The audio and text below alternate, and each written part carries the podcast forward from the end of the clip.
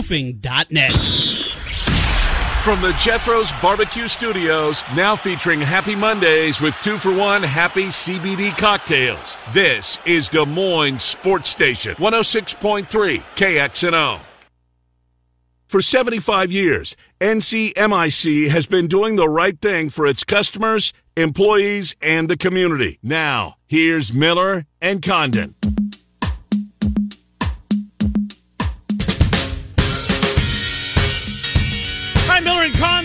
Number two. Welcome to Des Moines Sports Station, 106.3 KXNO. Bottom of the hour, Scott Dochterman on uh, the Big Ten and on Iowa in particular. Wrote a long form piece the Athletic on uh, Tyler Linderbaum today. Be good read for you Hawkeye fans out there as he gets set to hear his name on the opening night of the NFL draft. Well, Matt Rudy joins us to preview and recap all of the majors periodically, Ryder Cup, etc. And he's back with us. Matt Trenton Ken, thank you for coming on. How are you, Matt Rudy? Um, not doing as well as Scotty Scheffler is, but I'm, I'm doing all right. What a run, right? I mean, Super Bowl Sunday, he'd never won a tournament, and since then he's won four. I mean, a PGA tournament event. Uh, just, I mean, you, we've seen guys get hot in the past, but this seems like it's another level, Matt. It is. I, I, I think Tiger spoiled us. This is the kind of stuff Tiger used to do, right? And and then, but he did it for ten years, and it became less of a big deal because he did it all the time and then over the last few years, when you see the number of different players who've won majors and been number one in the world, it's almost like golf got back to normal a little bit, where the number one and, and majors and things got passed around to a few different players. So then when somebody goes on a heater like this again, and he, he won a World Golf Championship, he won the Masters, he, you know, he's won four events and six starts, and uh, and you know that that's uh, you know th- this is a 25 year old guy. I mean, he had he has great pedigree. He was a fantastic college player, and you know, it isn't a surprise that he's a wonderful PGA Tour player. But post Tiger Woods, you know, having a stretch like that is pretty impressive.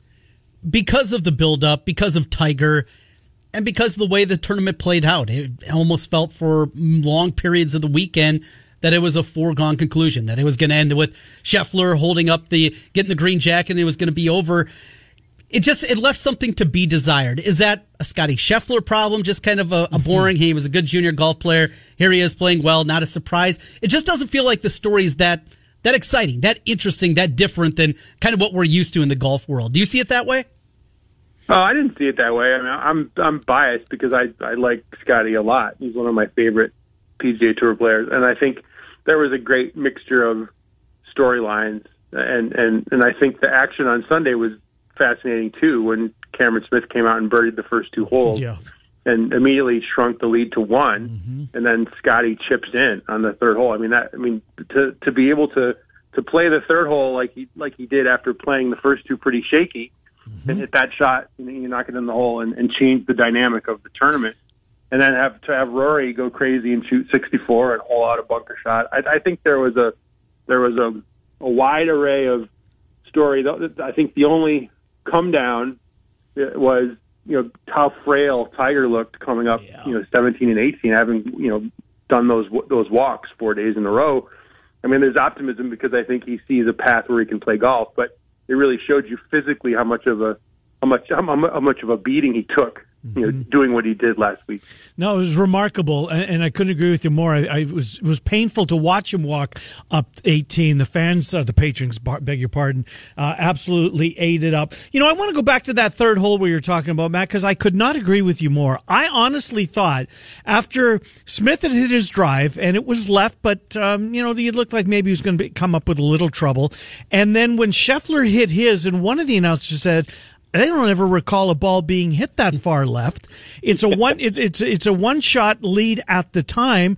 And then I saw we saw Scheffler uh, hit his second shot. He comes up short. I'm thinking, you know what? Smith's going to walk off walk off the third hole with the lead for crying out loud. Right. What a remarkable swing!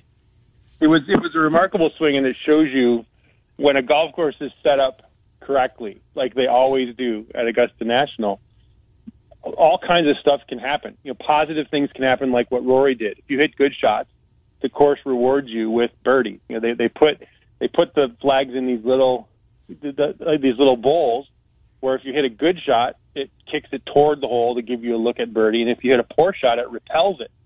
So you can make, you know, if you if Cameron Smith, twelve, the twelfth hole is a perfect example.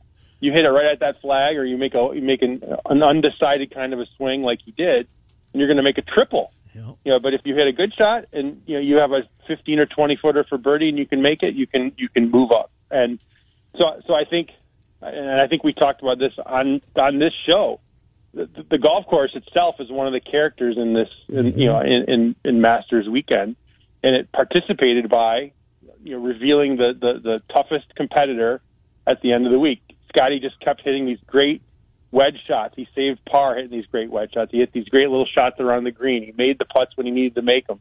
And and the golf course revealed who the best player was in the week, and I think that's all you can ask for. Was it Ty Hatton that didn't like the setup of, of Augusta? Is He doesn't like anything. okay? So so fill us in a little bit because I see the comments and felt like sour grapes reading it. So fill us in on this guy because not only do you have a guy saying that, you just you don't hear that people say that about Augusta. Yeah, No. U.S. Open, No, never. you complain about it. You pl- complain about, especially when you play poorly. People complain about it. Not here. What's going on? Well, I mean, he's he's famous for um, hitting shots that you know they, they might be seven seven yards offline or something, where he you know leaves himself with a thirty footer, but he's outraged by that outcome. Um, you know, he's just yeah, he he just burns in a different way, and I think there's some players that thrive with ne- you know negative kind of energy, and, and he's definitely a very talented player. He's won on the European Tour several times, um, uh, and I think at a place like Augusta, if you're just a little bit off, and if you got the wrong weather that you weren't expecting, you know when it's you know it was cold, it was it was windy, it was a difficult place, and, and, and the place requires such precise uh, land angle on your shots. If the, if you're if you're off, it rejects your shots. And Uh, and I think if you've had a frustrating week and it builds up and it builds up and his ball striking stats got worse every day, you know, that, I think it's just emblematic of a player who struggled. I think it's the reason why, for example, in the NBA they have that cooling off period where you can't go in the locker room right after the game. Because I think if you interviewed players right afterward, you might you might get hmm. a different take than when than when cooler heads prevail about ten minutes later. Uh, when was the last time, and I'm sure it's happened, I can't think it's happened very often, that the winner of a major four putts the final green? well, it's, it's nice to be able to have the option. To You're still one by three. right, yeah. I mean, he could have taken six if he wanted Right. to. You should But- stick but handled I, on I think Yeah. what, what it what it really illustrates is how you know, I mean how how narrow the focus is and the blinders that you have to have on. Uh, and he did. He, he he walked that whole course. He didn't look at scoreboards. He didn't get caught up on what, what other players were doing, and he had such a commanding lead that he made the conscious decision walking up to 18. He says, "I'm going to enjoy this. This Yeah. has been an amazing week," and he let the blinders come off, and it just shows you how difficult it can be to manage those emotions, even on the shortest putt on the golf course. I mean, there was a minute there when I was watching that, I was thinking, hopefully, you can hockey one of these in because it becomes so emotional you can't you can't control your hands. And I and I know all of us, whether it's golf or anything else in your life, you know, whether you had a great date that you went on or whatever, something that that makes you emotionally respond to something. When when you think of what little precise movements those players have to make when they hit those delicate shots, the only way to be able to do that is to stay in this kind of zone that great players like Tiger can get into all the time. And then what we're watching from these other players is the closer they can get to doing it more often is is, is how they you know, they control it and, and, and win and win these kinds of tournaments. Matt Rudy joining us, Golf Digest. Matt, let's. uh I want to get back to Tiger and the weekend. It was back to back 78s. Ken and you talked a little bit earlier about just him down the stretch, but the smile that he had coming off the course. We talked about this earlier. I cannot remember a time, even going back to the green jacket in 2019, Charlie coming up, the big hug, the elation that seemed to be on the face. That was Or relief. yeah, a different kind of Tiger than I ever remember seeing him making his way back to the clubhouse. What did you see, and what does it mean also going forward? I think you're right. It's a different attitude for sure. I think there's gratitude in there. Um, I mean, he could have died in that accident. I mean, he could have he could have killed somebody else. He could have lost a leg. I mean, th- this all could have been over, and it wouldn't have been a, way that he decided for it to be over. You know, we, we watched Jack Nicklaus, for example, decide this year to not play in the par three tournament. Jack Nicklaus extracted every bit out of his playing career and every bit out of his Masters experience, and was hitting shots into his 70s and his 80s. Mm. Tiger could have had that all taken away, and I think that that produced a change in his attitude. And I also think that when you're not the dominant player anymore, I mean, he's got more friends now. He's got more friends on tour. He's talking to more players. When he was the alpha and he was, you know, kicking everybody's butt every week, he wasn't he wasn't friendly to anybody. He shut everybody out, and and that that aura is part of what made him so hard to beat.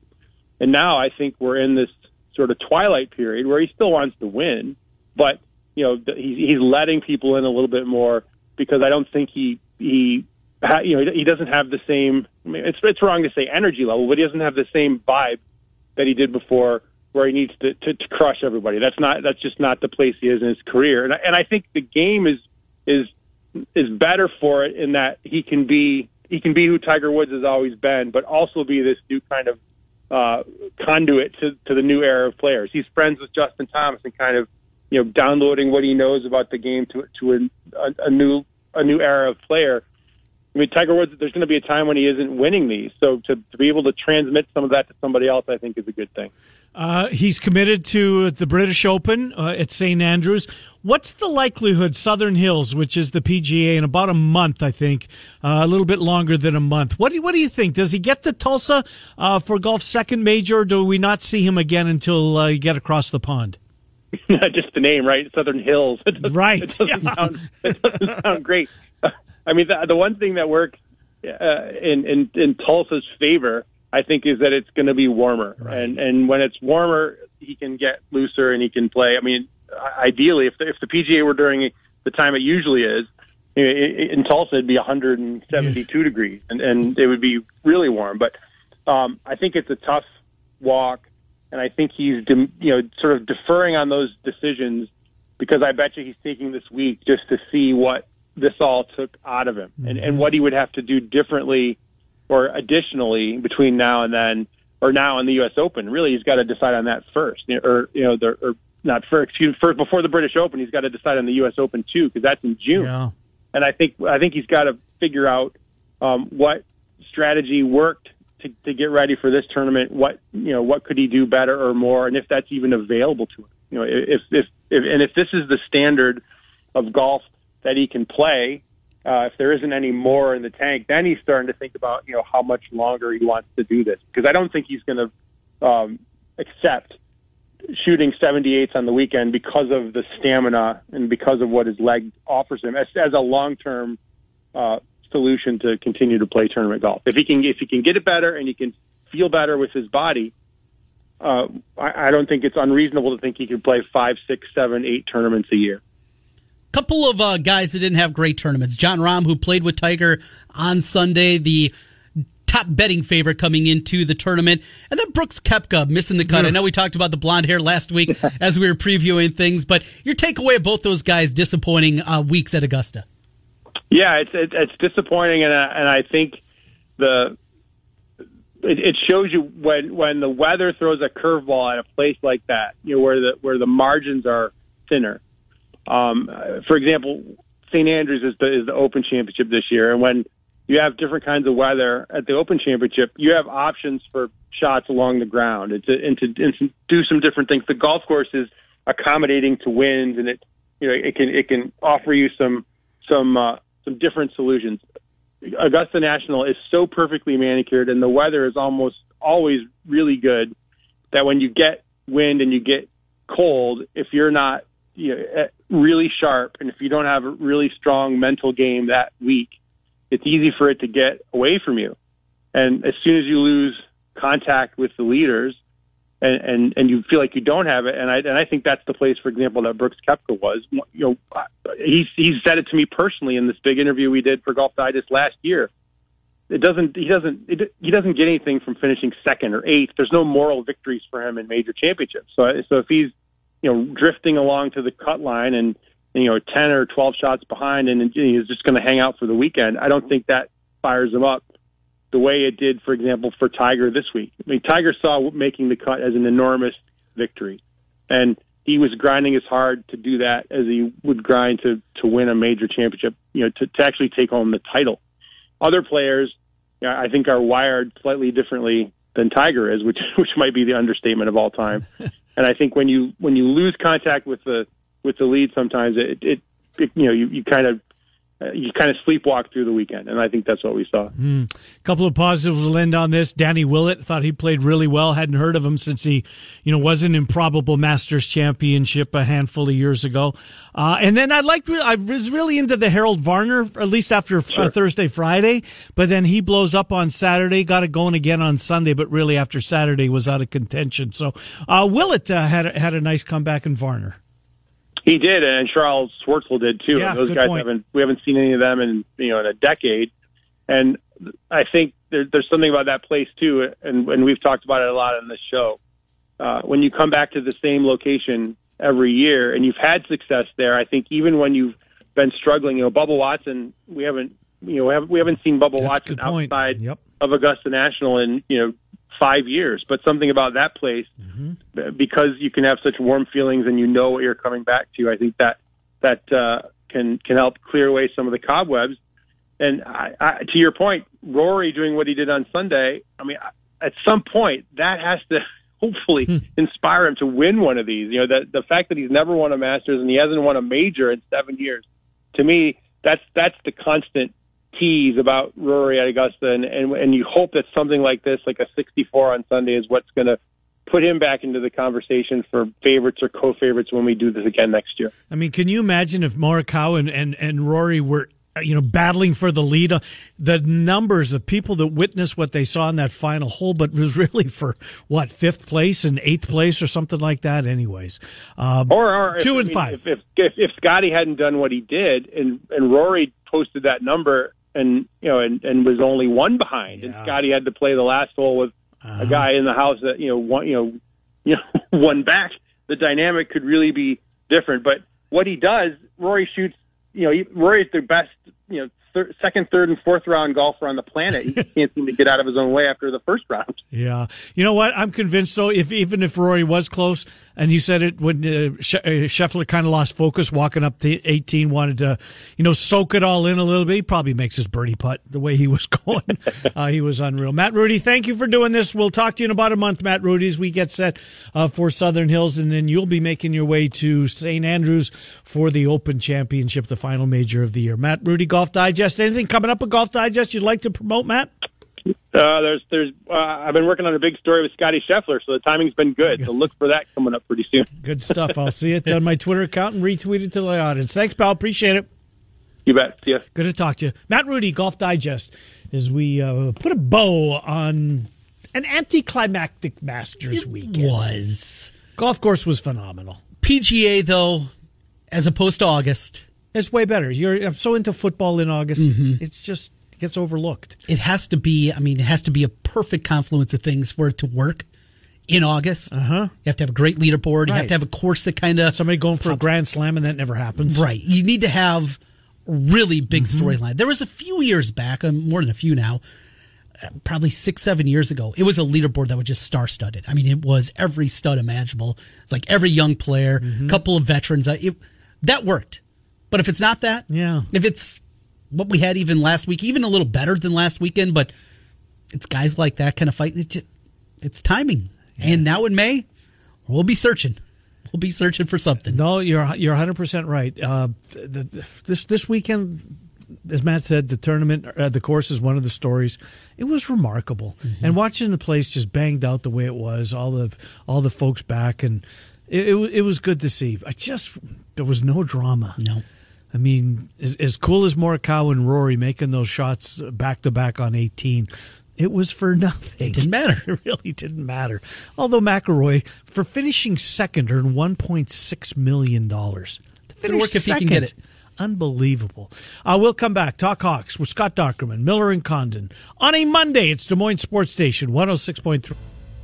Do you remember the time that Michael Jordan won the first of his three-peat championships? It's been a while, but the answer is 1993. Do you know when Wolf Roofing started roofing houses? That's right, 1993. Wolf Roofing has been around for a long time. For your next roofing project, put the experience of Wolf Roofing on your side. Find them on the web at wolfroofing.net or give them a call at 515-225-8866 or online wolf.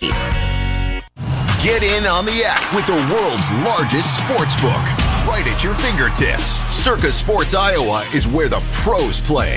Enjoy the highest limits, lowest takeouts, and competitive betting menus. Download, fund, and bet from anywhere in Iowa. Circa Sports Iowa.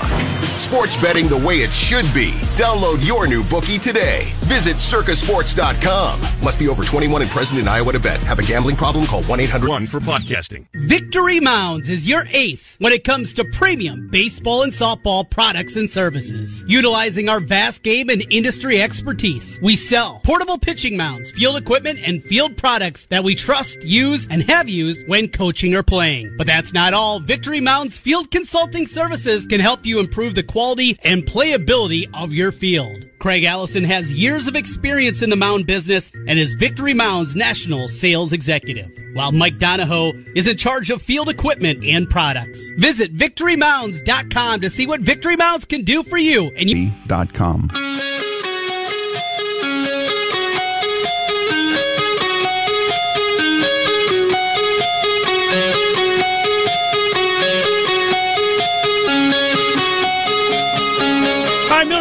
Welcome back. Just past 1130 on a Monday. Des Moines Sports Station, 106.3 KXNO. Trent's Play of the Day. Circa Sports sponsors that. I'll give you one. If you're struggling, I've got one for You- you. you got one, I huh? got, I've got a cinch. I'm ready for that. Yeah, cinch. Uh, let's get our buddy Scott Dochterman in here from the Athletic. He's been putting out a ton of content as spring football rolls along. Scott Dochterman, how are you? I'm doing great, guys. How are you today? Doing well. I've been talking about your uh, your long form piece on Tyler Linderbaum this morning that uh, was posted. At least I saw it for the first time this morning at the Athletic. It's a very good read. Kind of goes, um, you know, inside the family aspect of it. It's uh, how long did the story take to come together, and what, if anything, Doc, did you find out about the soon to be drafted uh, Tyler Linderbaum that you didn't know? Oh, that's a good question. Um, I, I would say I knew a, a lot about him, but I think in sitting down with his family, you, you just kind of see how he became the person that he did, and not just um, you know as, a, as an athlete, as a competitor. You know, those stories kind of parallel a lot of young people who are in that realm. But but I think when you look at you know how he's how loyal he is, you know, and and going more in depth on what they thought of the stories, like when he was at uh, Solon his senior year of baseball and didn't want to leave his team, but he still needed to work out at Iowa or wanted to work out at Iowa, so he was pulling double duty where he would, uh, you know, have 6 a.m. weightlifting sessions um, at Iowa every day in the in June, then have class, then go up to Solon and have batting practice or a game and be back and and just to do that and and the crazy thing is he only missed one practice he never even missed a game when he was doing that. And it's just it really just shows the loyalty that he's had over the years. And then of course as a player he's uh, uh there are very few players that I've seen in his at his caliber at Iowa There's, of course, the knocks that go against him. Arm length is back at the forefront Plug of the the, tape in. conversation. It just, it's ridiculous on that front. But I guess what would be a concern for you? That he doesn't turn into a Pro Bowl type of center year in, year out. Keeping injuries out of it, of course, that goes hand in hand with it. But what would be your concern with Linderbaum making that kind of leap and, and becoming a Pro Bowler year after year? I don't have very many with him uh, because just his makeup is he's one of the more solid players, if not the most le- the lowest risk player there is in the Yeah. draft. Um, you know, it, it would the one thing that would maybe give me pause if there's anything is if I was on a type of a team that preferred to run more power O and wanted a center with a little more, you know, like 330 pounds, then maybe that's that's a direction you go differently. But but other than that, I mean, if you're running wide zone, he's the most perfect center you can find, and I just don't see his game not translating. I mean, there there have been other guys, other players, there are players Iowa has in this draft who you kind of wonder about. You know, maybe they don't make the leap, or maybe they're not quite as uh, good, but I think Linderbaum is probably as safe, if not the safest player that I can remember coming out of Iowa. Yeah, I think uh, I, am with you, Doc. So what what's he hearing? Did you? Um, I, I, not I don't recall seeing it in the piece. If it is, I, I apologize. It slipped my mind. But mm-hmm. what what's he saying as to who's where does he think he'll go? Does is he hearing from one team in particular that see, he seems like a Raven to me? Um, how about you? What's he hearing? Yeah, uh, well, he's had contacts with just about every team, and it, it's been from the Giants and Jets and and the Ravens, the Steelers, the Packers, the Bears, the Dolphins. I mean, just so many different teams. Now, it's all really going to come down to how he, you know, where he ends up. And center hasn't been a first uh, top mm-hmm. 10 pick since 1968. So I doubt that he ends up there. And, and when you look at the Jets and Giants, who probably could use him in the worst way, uh, they're not going to draft him, in, and they both each have two picks in the first ten. Right. But if they were to trade out, and let's say the Giants traded uh, with the Saints, and the Saints got a quarterback, and they're at like 16, then I could see him totally going to the Giants. I could see the Packers for sure. They they could really use him, and then. You know, there's been some t- discussions about him slipping. I don't think that'll end up happening just because he is too valued of a prospect. But let's say he gets uh, to the border of the first round, maybe even misses the first round completely, that's when you're going to see like the Bears and Browns who are in round two uh, that are, you know, might make a push to make the first pick of the second round and go get him. Yeah, I'd be I'd be surprised if he does fall out that far. I really mm-hmm. would. Uh, and your the Steelers, that'd be another good one, right? And I know that Mike Webster is part of your piece. I'm not going to spoil it for people that haven't read it. But man, that was a pretty good center in his day. Uh, no doubt about. Sorry, yeah. no, no problem at all. Doc, I know how much you love the NFL draft. My partner Ken is the exact same way. You guys are deep into it. Let's go to Dane Belton. What you see out of Belton. And there's something about these Iowa defensive backs. You look at, of course, the tutelage that they get with Phil Parker Dane Belton seems like a guy to me, just watching his ascension, his best football still in front of him. I don't know if he can become a star, but I think he can become a real solid long term player in the NFL. What do you see out of Dane Belton? Yeah, it's probably a good point there, Trent. And and one of the things that he's done, especially to be playing that cash role and strong safety, is he's got uh, you know he's played multiple positions. He's played basically a nickel corner.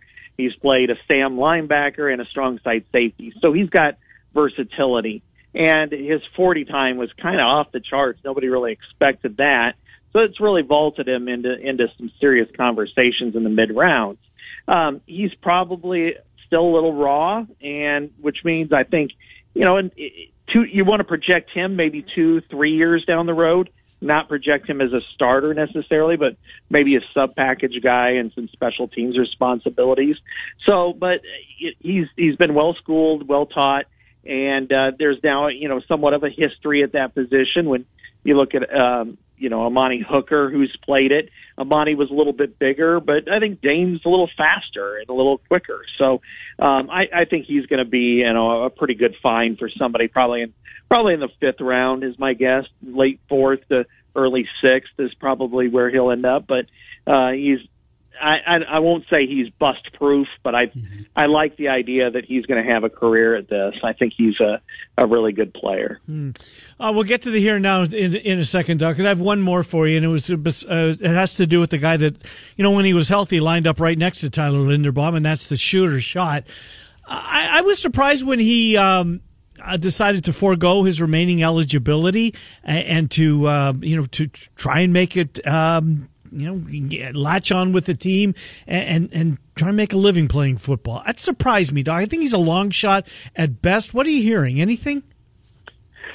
Yeah, he, he is kind of a long shot, and it's kind of interesting you bring him up because we'll have him on our TV show tonight. But he's uh, yeah, he is a long shot. I mean, he's about six foot. He's a lineman. You know, he's a walk on to begin with his career. I don't know that he's really, uh, you know, he's certainly not going to get drafted, but he might be make, you know, or at least get signed as a free agent and then see what happens from there. But I think the one thing is it's easy for us and, and it's easy for me too to to look at somebody and say, well, why wouldn't you want to come back? And mm-hmm. uh, but you know, th- that's a lot of wear and tear on a body that you're not getting paid, even if it's NIL money. It's not a whole lot. and and you have to couple that with going to school, and he's already had his degree, and so it's Oh, like well, okay. what now? And Yeah.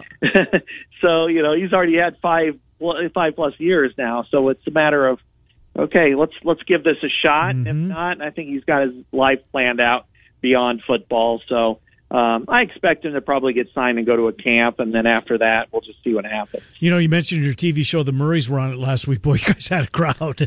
and by did you see the Murrays? Were they at Shields? Shields, yeah. In uh, in Coralville. Good God, hundreds of people to see that. Anyways, You know, Doc, it, it's a different world with the NIL and seeing these guys out there.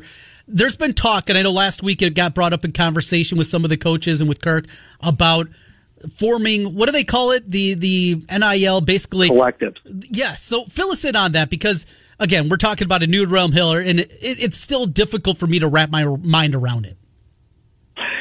Yeah, and we're we're a bit behind here in the upper Midwest as compared to the South, where they're often off and running.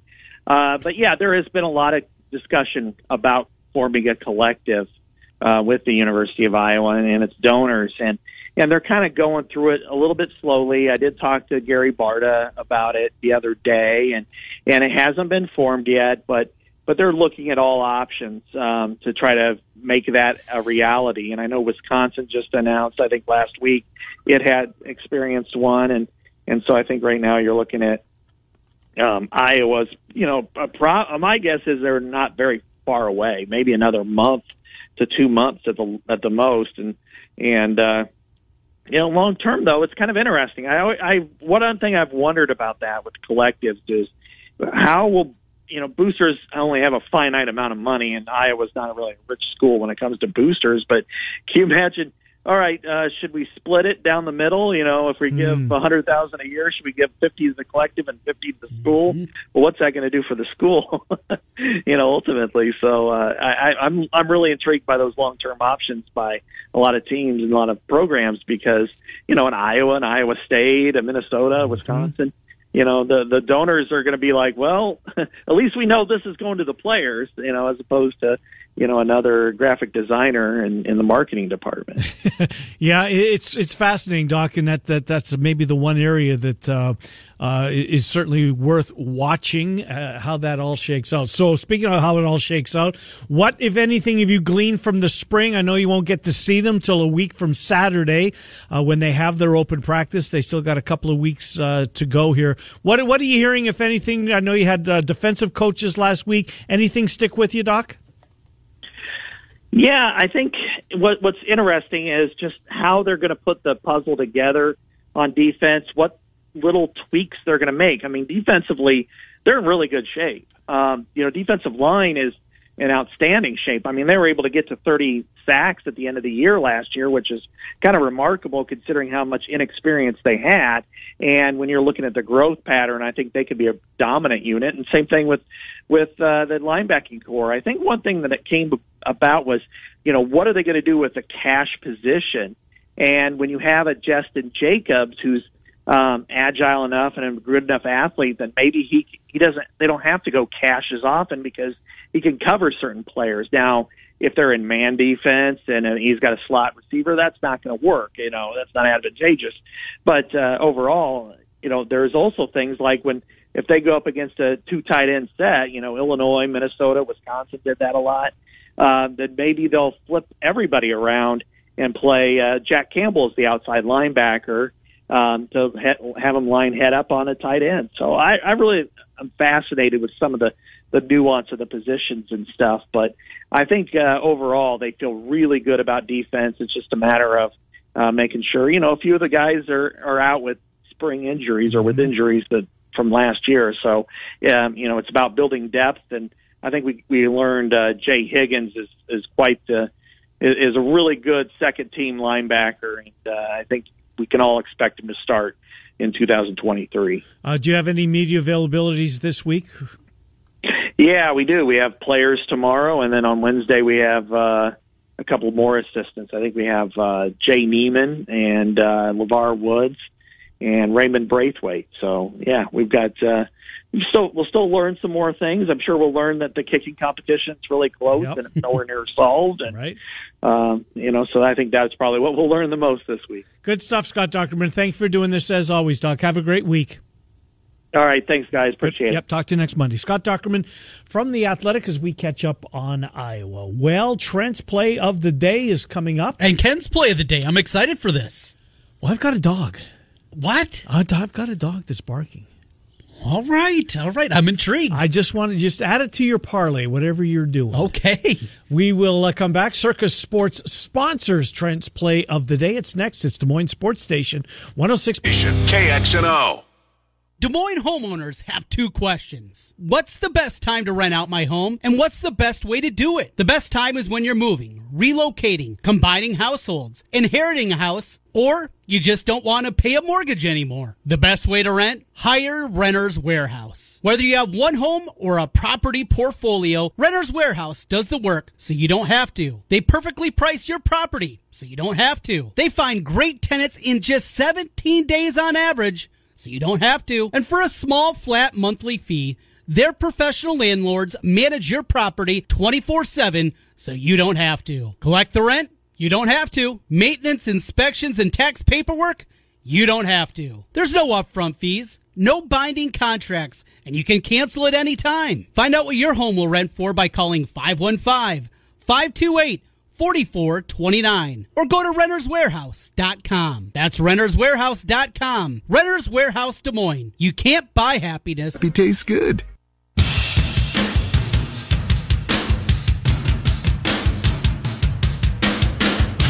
Back to Miller and Condon on KXNO and Trent's Pick of the Day, presented by Circa Sports Iowa. All right, final couple of minutes. Des Moines Sports Station 106.3 KXNO. Well, before we get to your play of the day, there is a little news concerning Joe Toussaint Trent. Yeah, Ethan Bach of 24 7 is reporting that there is a commitment. Former Hawkeye Joe Toussaint will play next season at West Virginia. Uh-huh. Little defensive prowess there. Huggy Bear, not known to dabble in the transfer portal very often. He gets a guy out of there from the University of Iowa. Well, he was there this weekend. Toussaint was. That was his uh, visit, and um, well, we'll get back in the state of Iowa. So we'll, uh, as fans of both schools, at least see him a couple of times. Uh, as Yeah. It takes on the Clones twice next year. All right, Circa play of the day, day baseball today. Do you have a game you're going to watch this afternoon? Uh, nothing that exactly trips my trigger, but Are you betting one of the games I this will. afternoon? I'm going to be playing the Guardians for the first time. To split that series, it's two one right now for the Royals. Civale's my guy. I love that big looping curveball. He's just fun to watch. So yeah, that'll probably have my most attention. Mm-hmm. I would guess this afternoon. So gonna play that one. Slight price. I got it minus 103 with the Guardians. I got a dog. Late afternoon. Give me my Tigers. One and two start. Mm-hmm. They get it even. I got pounded yesterday. Home for the Red Sox coming to town. I will take them plus 106 and wrap it up tonight. 640 first pitch. Give me Flexen in the Mariners against the Twinkies. Plus 121. Dylan Bundy, he's going to have a good year. Come on. We'll see, boy. Their bats were uh, on fire yesterday. All Yes, right, they so were. whatever you do, add the Montreal Canadiens to it. The Montreal. There's so- only one game in the NHL tonight. Okay. And uh, they will win it. They will win it. Yes. And they're a dog? They're a slight dog, yes. Slight dog. So we're getting free hockey. I think it's plus a buck five on the money line. Not too bad. Mhm. They will beat the Winnipeg Jets. They're playing your team. They are. They're play, off a back to back. And Mark Scheifele got hurt. He's out for the year. I mean, they haven't announced it yet, but he for sure snapped his shoulder. Uh, he won't play tonight. Uh, they got too, Jets have too many guys out there. Season is over, and Montreal hates Winnipeg. They're- If it's a good thing Scheifele is out because he was a Mark man. Oh, really? yeah, they were they were waiting to get him. Um, but he's not going to play. Yeah, the- add the Canadiens Okay. to your parlay. What do we have left for hockey? I think it's like w- two weeks left of the regular season. Two probably like left. ten, uh, not probably eight to ten games for most teams. The Wild just keep on going. I Mm-hmm. mean, the Minnesota Wild are unbelievable. They really they were down three nothing yesterday. One six three.